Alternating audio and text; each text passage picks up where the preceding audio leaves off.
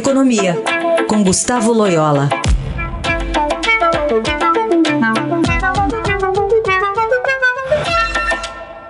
Oi, Loyola, bom dia.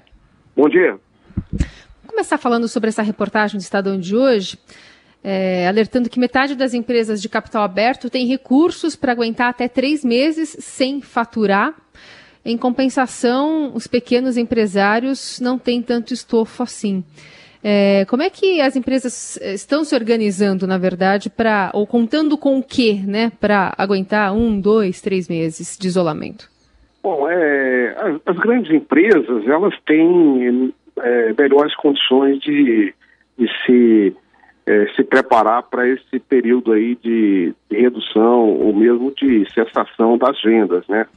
É, elas já têm alguma liquidez e eh, conseguiram aí refazer a liquidez nesse período, ou sacando as suas linhas de crédito com bancos, e, enfim, né, reprogramando pagamentos, etc. Então elas têm aí eh, como, eh, de alguma forma, sobreviver de, algum, de alguns meses eh, sem receita. Eh, a situação é muito mais eh, complicada para as pequenas e médias empresas, né? que muitas vezes não têm à sua disposição créditos, é, é, no crédito no sistema bancário, é, e quando tem, é um crédito que depende muito do seu faturamento, né? Porque tem uma. Esse crédito é, é, é securitizado nesses pagamentos. Então, é, são, são esses recebimentos que elas têm, né? Então, ela, elas, quando não estão faturando, elas não conseguem, é, evidentemente, fazer esse giro aí de, de, do crédito. Então, ela, elas de fato são as, as mais afetadas, né? não tem garantias para oferecer aos bancos, né?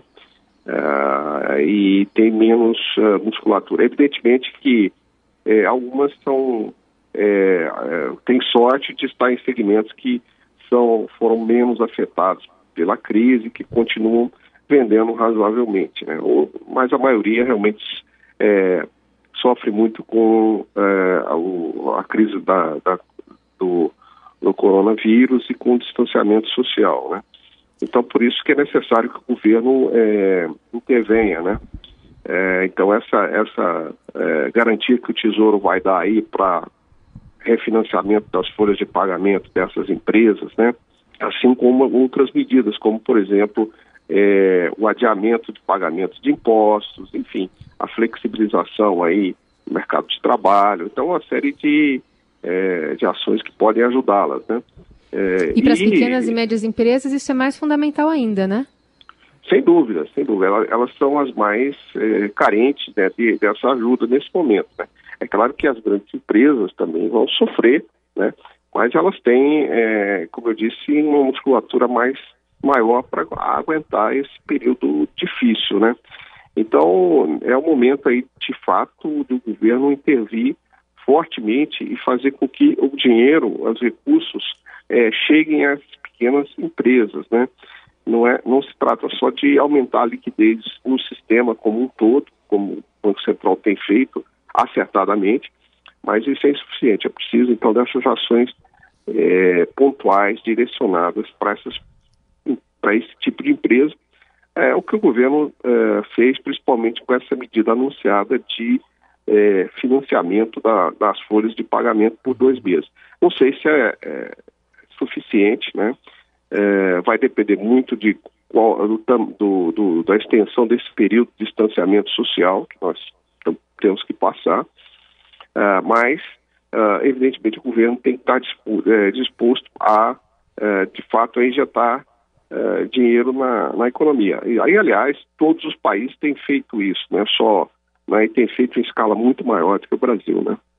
Loyola, em relação a essas medidas que já foram anunciadas para os trabalhadores que não têm carteira assinada, os informais, por exemplo, uma delas aquela de 600 reais aí por três meses, isso aí é suficiente ou ainda é pouco?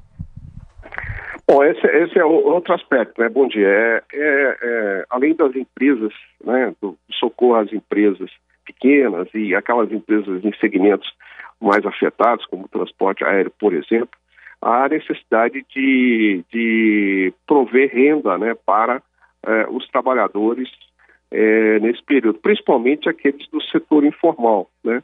E a economia brasileira é uma economia que tem um grande contingente de pessoas que é, retira renda do seu trabalho, é, de trabalhos informais.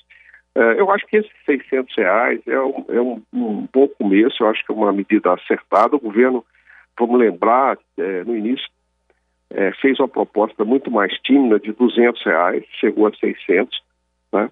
É, a questão agora, principal, principal, a meu ver, é como é fazer com que esse dinheiro, 600 reais, é, cheguem às mãos dos que ele precisam, né? Então, como, como vai funcionar é, a logística dessa distribuição desses recursos, né?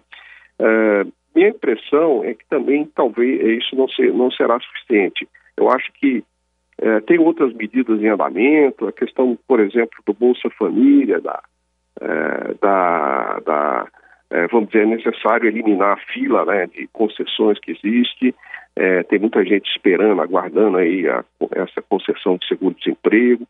É, também há outras questões no âmbito da Previdência Social. Enfim, o governo tem que olhar todos os seus programas e ver o que faz.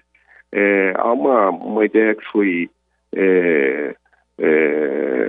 que veio do, do economista Pércio Arida, que eu achei muito interessante também, que é de o governo devolver o FGTS. Né? Então, acho que isso seria, seria uma ideia interessante para um grupo de trabalhadores que tem saldos do FGTS e que recebem aí uma, uma taxa de juros muito baixa por esse, uma remuneração muito baixa por esse recurso, talvez pudesse receber pelo menos uma parte desse, desse FGTS nesse momento, né?